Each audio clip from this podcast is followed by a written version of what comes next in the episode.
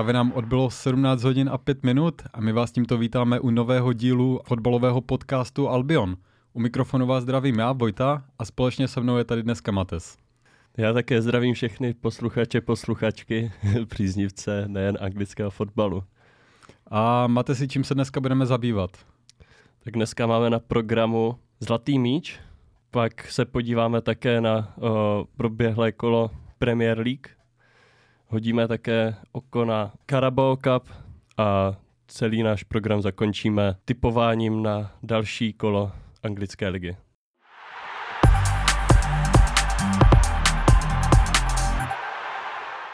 Největší událostí uplynulého týdne bylo předávání Zlatého míče, tedy anketa pro nejlepšího hráče za uplynulou sezónu. Za uplynulou sezónu je to tak nově. Vlastně už minulý rok to tak bylo, ale předtím to bylo vlastně uh, za celý rok, teďka je to za sezónu. Anketu, jak všichni víme, tak ovládl argentinský fotbalista Lionel Messi. A pojď to, překvapuje tě na tom něco? No tak máme tady stejně jako každý rok trošku kontroverzního výherce. Protože opět to vyhrál Lionel Messi a tentokrát rozdílem třídy snad o nějakých 100 bodů, jestli se nepletu. Hmm. Jak to tady mám sepsané, Messi měl 462 bodů, oproti němu Haaland měl o 100 méně, což je jako za mě markantní rozdíl. Co si ty myslíš o výherci? Je to zasloužené? Upřímně mě to překvapilo, protože jsem čekal Erlinga Haalanda jako vítěze, když se podíváme na ty všechny statistiky, co vyhrál a tak. Ale to, že to vyhrál Messi, asi dokážu pochopit. Nebo je to hodně ovlivněné tím mistrovstvím světa. Mm, to můžeme potom vidět i tím, že třeba Julian Alvarez je na sedmém místě. Mm, myslím si, že to je také dost ovlivněné mistrovstvím světa. A jako spoustu lidí říká, že Messi byl takový, že, že tam dostal pár jako penalt od, od rozhodčích a že pořád nic moc nedokázal, ale teda za mě, za mě byl tím vůdcem Argentiny a takovým tím hlavním článkem, proč Argentina zrovna vyhrála. Takže no, sice neměl takové statistiky jak Erling, ale chápu, chápu, že u novinářů tady ten fotbalista Messi uh, vyhrál. Mm-hmm. Mě celkem zarazilo, že Lionel Messi měl jednak horší statistiky na klubové úrovni, jak například Kylian Mbappé, a měl nebo za mě byl jednak i horším hráčem na mistrovství světa Kylian Mbappé a i tak se Kylian Mbappé umístil až na třetím místě, takže hmm. je podle tebe ta jedna trofej tak markantním rozdílem? Tak mistrovství světa je jako dost že jo, velký, vel, velký turnaj a jednou za čtyři roky. Mohli jsme to vidět třeba i v roce 2018, kdy Modrič vyhrál díky mistrovství světa, nebo podle mě to bylo hlavně jako díky mistrovství světa tak vyhrál zlatý míč. Takže asi si budeme muset asi zvykat na to, že prostě kdo vyhraje zlatý, uh, kdo vyhraje mistrovství světa nebo se dobře umístí na mistrovství světa, tak potom má velkou šanci vyhrát zlatý míč. Ale to, že Erling Haaland vyhrál vlastně Ligu mistrů, Premier League, anglický, anglické poháry, tak to je taky jako neskutečný počin. Co mě dost překvapuje, tak je právě to sedmé místo, kde se umístil Julian Alvarez, nebo na šestém místě Vinicius Junior. Já upřímně jsem nečekal tady ty dva tak vysoko. Upřímně bych i řekl, že uh, Viktor Osimhen, nigerijský útočník, měl povedenější sezónu. Co si o tom myslíš ty? Mm, souhlasím s tebou. Za mě ta, tahle cena nedává tolik smysl v dnešní době, jako dávala dřív, protože zdá se mi, že kdo má větší, větší jméno v novinách, tak je momentálně na vyšším místě. Ať je to právě přehypovaný Julian Alvarez, který skončil sedmý, nebo například Vinicius Junior, který je považovaný za novýho Ronalda v reálu. A bojím se, že tahle ta anketa bude ubývat na... Prestiži? Na prestiži, ano. Mm. Já bych chápal, Kdyby se takhle vysoko umístil Vinicius Junior třeba dva roky zpátky, kdy za Real válel ještě s Karimem Benzemou a vyhráli spolu i ligu mistrů, ale teďka vlastně nevyhrál nic s Realem, statistiky měl takové jako na jeho standard prostě. A upřímně bych i výš viděl třeba Bernarda Silvu, kterého tady vidím, který je jako za mě takový prostě jako dost důležitý hráč pro Manchester City A vzhledem k tomu, co všechno Manchester City vyhrál, jak už jsem říkal, tak bych čekal jejich hráče výš než třeba právě Vinicius Juniora nebo nebo Ale tím jako nechceme nějak znehodnocovat uh, Viniciusovy kvality. To vůbec On ne. Přeci jen za minulou sezonu 10 plus 9, což jako z něj dělalo snad nejlepšího hráče Realu Madrid. Nebo nenapadá mě nikdo, kdo by byl pro ten tým Hmm, důležitější v minulé sezóně. Že letos tam máme Juda Bellinghama, přesně. Ale i tak tahle anketa na mě působí celkem jako fraška, protože když se ti takový hráč umístí takhle vysoko jenom kvůli jménu a pak Hmm. jiní hráči jsou tak nízko, tak nevím, jaký na to pak mám dávat důraz. Hmm. Jo, jo, jo. Mám na to stejný pohled. Ale mm, Julian Alvarez či Vinicius Junior nejsou jediní hráči, kteří mě překvapili. Ještě se na stejném místě, myslím si, že na 28. umístil Martin Odegaard společně s Kolem Muna, Muanim. Tak co si o tomhle ty myslíš? Tak Kolombuany uh, odehrál minulou sezónu za Eintracht Frankfurt v Bundeslize, kde neměl špatné uh, statistiky, toho přece jenom uh, dostalo do Paris Saint-Germain, za které hraje tuto sezónu. Ovšem na mistrovství světa naskakoval jen z hlavičky víceméně a nejsvětlejší moment, co tam měl, jasně dal gol, myslím, že ve čtvrtfinále nebo kdy uh, proti Austrálii, nebo teď nechci kecat, ale něco takového. A pak vlastně ta neproměněná šance eh, proti uh, Martinezovi ve finále v poslední minutě, ale vlastně Edegard, který táhl Arsenal celou sezónu, která byla z pohledu jakoby uh, fanouška Arsenalu fenomenální, bych řekl po těch letech. Nej, nejlepší za posledních x let Přesně. jednoznačně. Mm, tak rozhodně bych Edegarda viděl výš. Ale když se tady dívám na body, tak oba vlastně mají nula bodů, takže asi tam moc nehraje roli, jestli je 28. nebo 20. Ne, ne, ne, nehraje to roli, jenom jako přijde mi vtipný, že jsou na stejné jo, úrovni. jo, jo, chápu. Statistiky osobní měly téměř podobné. Jediný rozdíl je, že prostě Kolomoany hrál za Frankfurt a Martin Odegaard hrál v nejlepší lize světa, že jo? Takže, Přesně. Ale zdá se mi vtipný, že jeden neproměněný gól Randala ho poslal do zlatého míče, ale to je Randall. je to Randall, ano.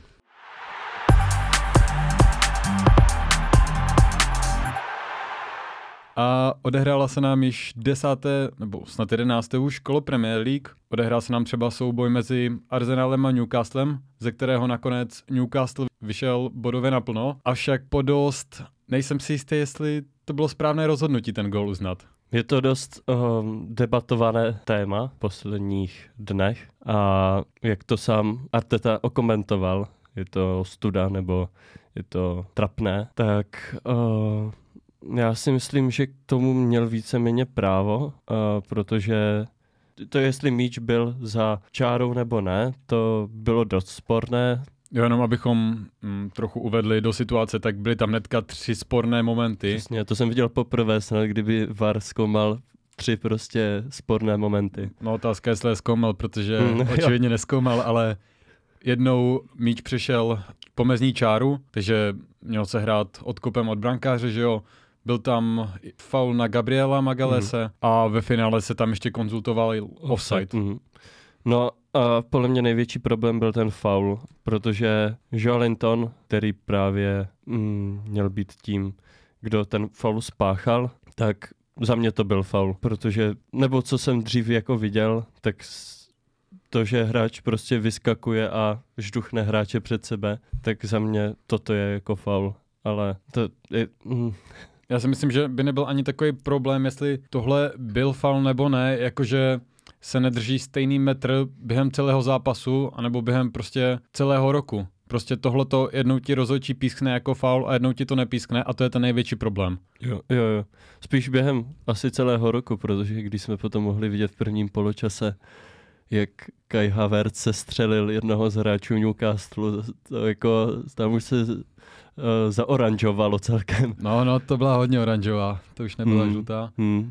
Ale vtipný, že výsledek tohohle zákroku byl jedna žlutá karta pro Arsenal a rovnou tři žluté karty pro Newcastle. Jo, jo, to, to, to jo, no. Což je taky celkem netypické, netypický outcome z tohohle. Hmm. Ale jako úplně nepochopitelné chování Kai Haverce. Já, já jako už jsme se o něm tady bavili i minulý, minulou epizodu a tak jak jsem ho poměrně vychvaloval, tak teďka mě zase celkem dost zklamal a bylo to dost jako chování hod, hodné nováčka spíš než takhle už jako ostříleného hráče. Hmm. Ale tohle to nebylo čistě o Kai Havercovi, tenhle zápas obecně nebyl zvládnutý rozhodčím a to byl právě ten důvod, proč se to takhle vyhrotilo. Měli jsme tam spoustu sporných okamžiků, ať to byl právě zákrok Haverce, teďka nejsem si jistý, na koho to bylo. Taky, ne, taky si Následně jsme měli ke konci prvního poločasu, tam byl loket od Bruna Gimareše mm, do mm. hlavy Žoržíňa, mm. což taky měla být za mě červená karta. Jako tohle to jednoznačně rozhodčí nezvládl. Jo. A tohle to mm, vykrystalizovalo právě k brankové situaci, která prostě byla sporná a je teďka nejžavější témou v anglickém fotbalu. Tématem. Tématem. Tématem. No a jak sám uh, Matuš Lukáč uh, okomentoval na Twitteru, uh, komentátor tohohle zápasu na kanálu Plus Sport, tak slovy, že to byl uh, nejtěžší zápas, co kdy komentoval, a že už jich jako o- okomentoval. Nedivím se, protože uh, těch sporných momentů tam bylo opravdu dost a potom mě dost překvapily celkem slova Mikela Artety, chápu jeho rozohnění, uh, že byl naštván, protože samozřejmě jeho tým prohrál ještě po takovém jako kontroverzním průběhu, ale uh, taky jsem viděl nějaké, nějaké připomenutí toho, že měsíc zpátky, když uh, nebyl uznán gol Liverpoolu kvůli kontroverznímu rozhodnutí VARu, tak Mikel Arteta to komentoval slovy, že chyby se občas dějí a teď vlastně mu to asi karma vrátila. Jo, ale takhle to je, že jo, celou sezonu. Dá se takhle kouknout na Jirgena Klopa, že jo, trenéra z Liverpoolu, hmm. který taky pravidelně si stěžuje na rozhočí. Je, řekl bych, že snad nejubrečenějším trenérem v Premier League. A, a taky když je něco proti jeho týmu, tak je ubrečený a v moment, kdy se to píská naopak, tak toho ani nezmíní. Prostě tady nelze, nejde být objektivní moment, když jde o každý bod v té lize, aby si vyhrál a soutěžíš o ty největší příčky, tak prostě nejde být objektivní v ten hmm. moment. Ale nutno zmínit, že výkon Arsenalu nebyl úplně ideální na to, aby si z tohohle zápasu nesli tři body a proto prohráli už po druhé za sebou, tedy navázali na prohru s Vezmem v Carabao Cupu. Mm, tam prohráli, jestli se nepletu, 3-0, že jo? 3-1. 3-1. Edegard dával uh, poslední jo, jo, jo, vlastně v poslední minutě dával hmm. Odegaard, jo, ale nic to nezměnilo. Zdá se mi, že tenhle ten zápas měl celkem podobný průběh jako proti Newcastle. Opět absentoval eh, ve středu hřiště Martin Edegard a místo něj tam byl Jorginho. Záloha hmm. Jorginho Havertz Vieira byli v tomhle zápasu. A zdálo se mi, že tam chybí nějaká kreativita, nějaký ten míč do finální šestnáctky, to tam prostě chybělo ze strany Arsenálu. Ale co jsem se díval, tak šancí měli poměrně víc než proti Newcastle. O tom vypovídají i statistiky. Přece jen 72% držení míče, to už ten tým uh, celkem válcujete. Ale na postup to prostě nestačilo. Stejně tak 60% držení míče proti Newcastle. Na tři body to také nestačilo. Hmm. A ještě koho bych zmínil, tak v zápase Arsenal proti Vezemu, tak šlo tam taky vidět um, absence jednak Martina Odegarda, který už jsem zmiňoval, a jednak uh, právě Williama Saliby, místo kterého nastoupil uh, Jakub Kivior, polský obránce. A, a ne, že bych chtěl hanit kvality Jakuba Kiviora nebo jakýhokoliv dalšího obránce, ale prostě Willem Saliba je v momentální formě hmm. jeden z nejlepších beků světa a hmm. moment, co není v základu, tak jde to prostě cítit. Jo, prostě Jakub Kivior je spíš taky ten obránce číslo dva. No až číslo tři, no, číslo čtyři. No, no, no. Až se uzdraví Justin Timber, tak možná číslo pět. jo, no, na to jsem úplně zapomněl. On tam přestoupil vlastně teďka, ne? Mm-hmm, jo, a hnedka se zranil, myslím, že v prvním nebo druhém přípravném zápase. Ne, ne, on se, myslím si, že se zranil až během ligy. Aha, ale úplně na začátku. Jo, jo, na začátku, na začátku. Ale co zvládnu odehrát, tak hrál velmi dobře.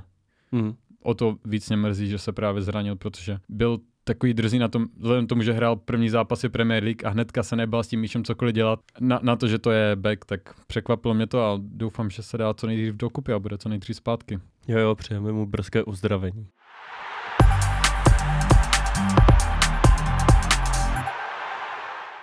A když jsme mluvili o kontroverzi rozočích, tak další kontroverzní situace se stala v zápase Manchester United proti Fulhamu, kdy v prvním poločase, myslím si, že nějaká osmá minuta nebyl Manchester United oznaný gol kvůli offsideu.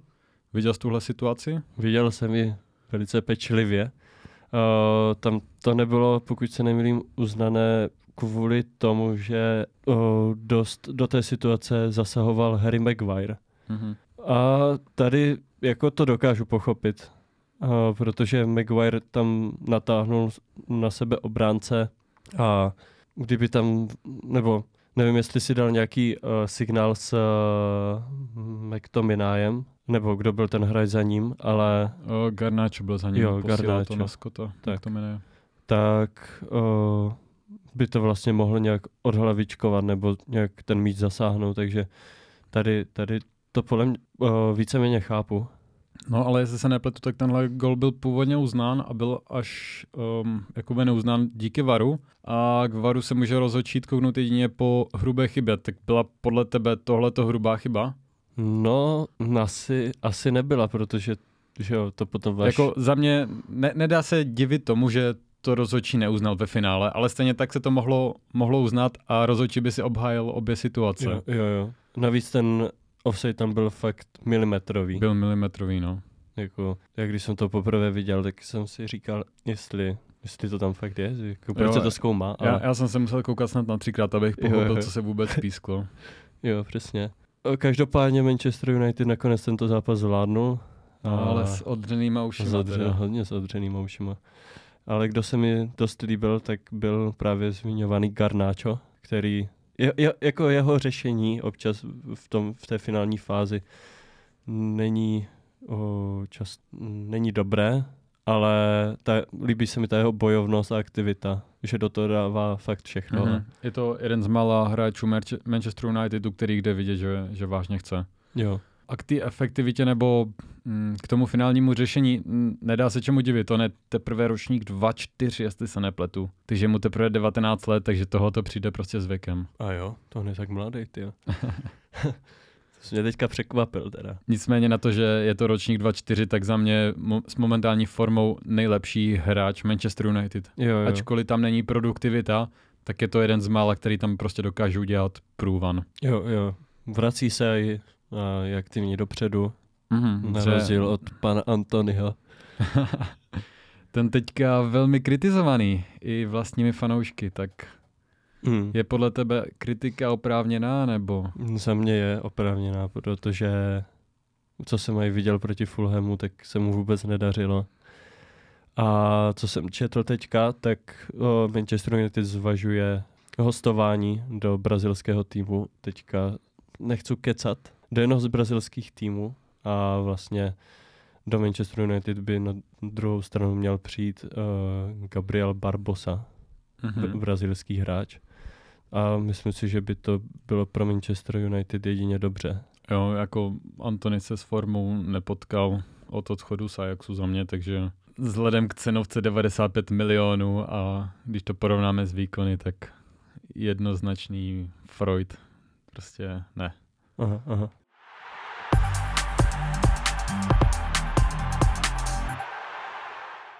A také se odehrál zápas mezi, mezi Manchesterem City a Bournemouthem, který skončil ve finále 6-1. Doku Neskutečný. Doku neskutečný střel jednu branku a na další čtyři přihrál. Hmm. Dá, dá se říct, že střelil v podstatě dvě branky. No, nakonec mu Akanji jednu sebral. Jo, jo. Tak uh, co říkáš na formu Dokua? Tak vyměnil si místo tentokrát s Haalandem, který musel v poločase střídat protože tam bylo asi nějaké zranění. A doku ten mě jako dost udivil, ten jeho výkon se mi dost líbil a přijde mi fakt dobrý, že co jsem se díval, tak to byl jeden ze tří přestupů, které Manchester City provedl v létě. ještě mimo no, Mateu, Mateuse Mateu- a Joška. Joška Guardiola, Mhm. tak uh, právě uh, Doku byl jeden z nich a je dost mladý, takže jsem moc nečekal, že by měl nějaké excelentní statistiky tuhle sezónu. Ovšem jeho práce na míči a jeho vlastně kontrolování toho míče a nějaké čtení hry a tak, tak mi přijde fakt fenomenální a, a neskutečný. Mhm. Jako tenhle ten přestup se Manchesteru City velice podařil, protože když se koukneme na momentální křídelníky Manchesteru City, tak tam máme například Jacka Grealishe, hraje tam Phil Foden z kraje, na druhé straně hraje Bernardo Silva a to Mhm. jsou všechno typově úplně jiní, jiní hráči než Jeremy Doku, který je spíše takový Hmm. rychlostní typ, obejde si ty hráče a snaží se tlačit do té koncovky. Takže za mě jednoznačně velmi dobrý přestup a umožňuje to Pepovi Guardiolovi měnit styl hry podle toho, proti komu zrovna hraje. Jo, přesně. On přestoupil za 60 milionů eur, což mm, jako v dnešní době je velice dobré. O, vlastně to můžeme nazvat krádeží. Protože jako za 60, že jo, 60, jo, kdy, jako kdy, je, když si vezmeš, že... je An- pravda, že kdyby to byl Angličan, tak jde za 110 přesně, milionů. Když si vezmeš, že Antony taky přestoupil Hmm. za, za stovku. Jo, jo. No, Ne, neřekl bych, že to je dobrá, řekl bych, že to je adekvátní cena asi za tohohle borce, spíš bych řekl, že ostatní přestupy jsou prostě overpriced. Jo, jo. jo. Je to problém dnešní doby, bych řekl. Hmm, jo, jo. A ten trend se takhle bude jenom asi zvyšovat. Hmm.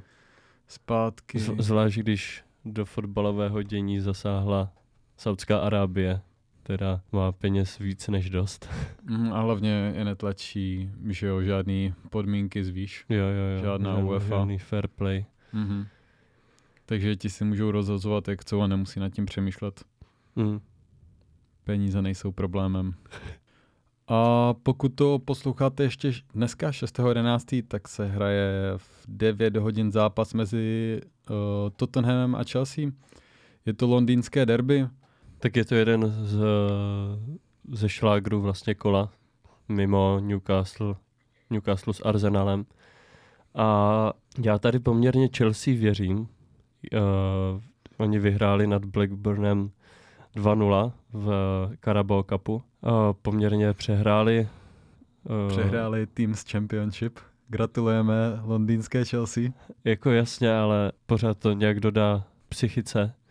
Jo, jako minimálně to asi zvedne to sebevědomí hráčům Chelsea, to jo. jo, jo, jo. Jako víš co, když bys prostě prohrál s Blackburnem, tak už by to bylo dost špatný. Mhm. Jo, to by se šlo úplně jinak do tohohle, do tohohle Aha. zápasu. No, každopádně tam očekávám spíš míň gólů, maximálně tak dva. A očekávám taky to, že Chelsea něco zahraje, protože jak už jsme mohli třeba s Arsenalem vidět, tak se vybičovala poměrně dobrému výkonu.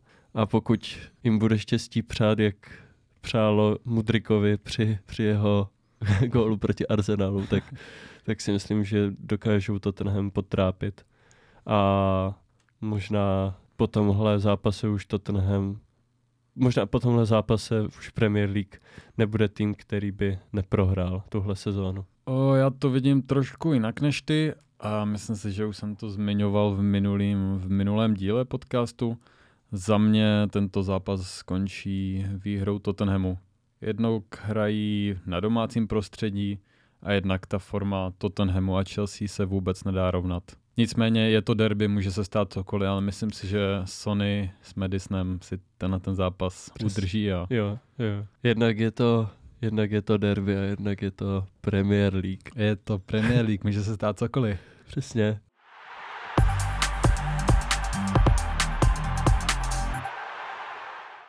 No a to by bylo teda uh, ohlédnutí za jedenáctým kolem anglické nejvyšší ligy. No a čeká nás tedy hned za týden 12. kolo, které započne v sobotu v 13.30 utkáním Wolves proti Tottenhamu a ce- celý ligový víkend bude ukončen uh, atraktivním závazem Chelsea proti Manchesteru City.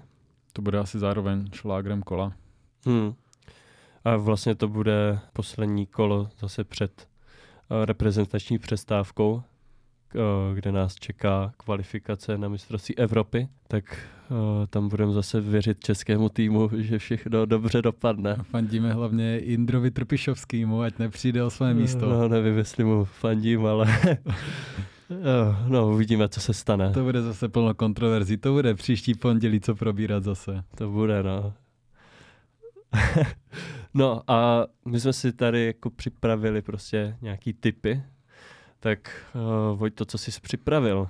O, já tady mám hnedka, hnedka dva typy. První je, že Arsenal proti Barnley tak vyhraje a nedostane u toho ani, ani gól.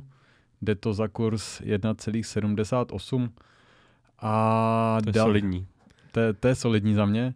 A dalším typem tak je čistá výhra Newcastle United, který hraje proti Bournemouthu, který je momentálně bez formy. Že jo, dostal posledně 6 gólů proti Manchesteru City, zápas jo. předtím uh-huh. prohrál proti Liverpoolu.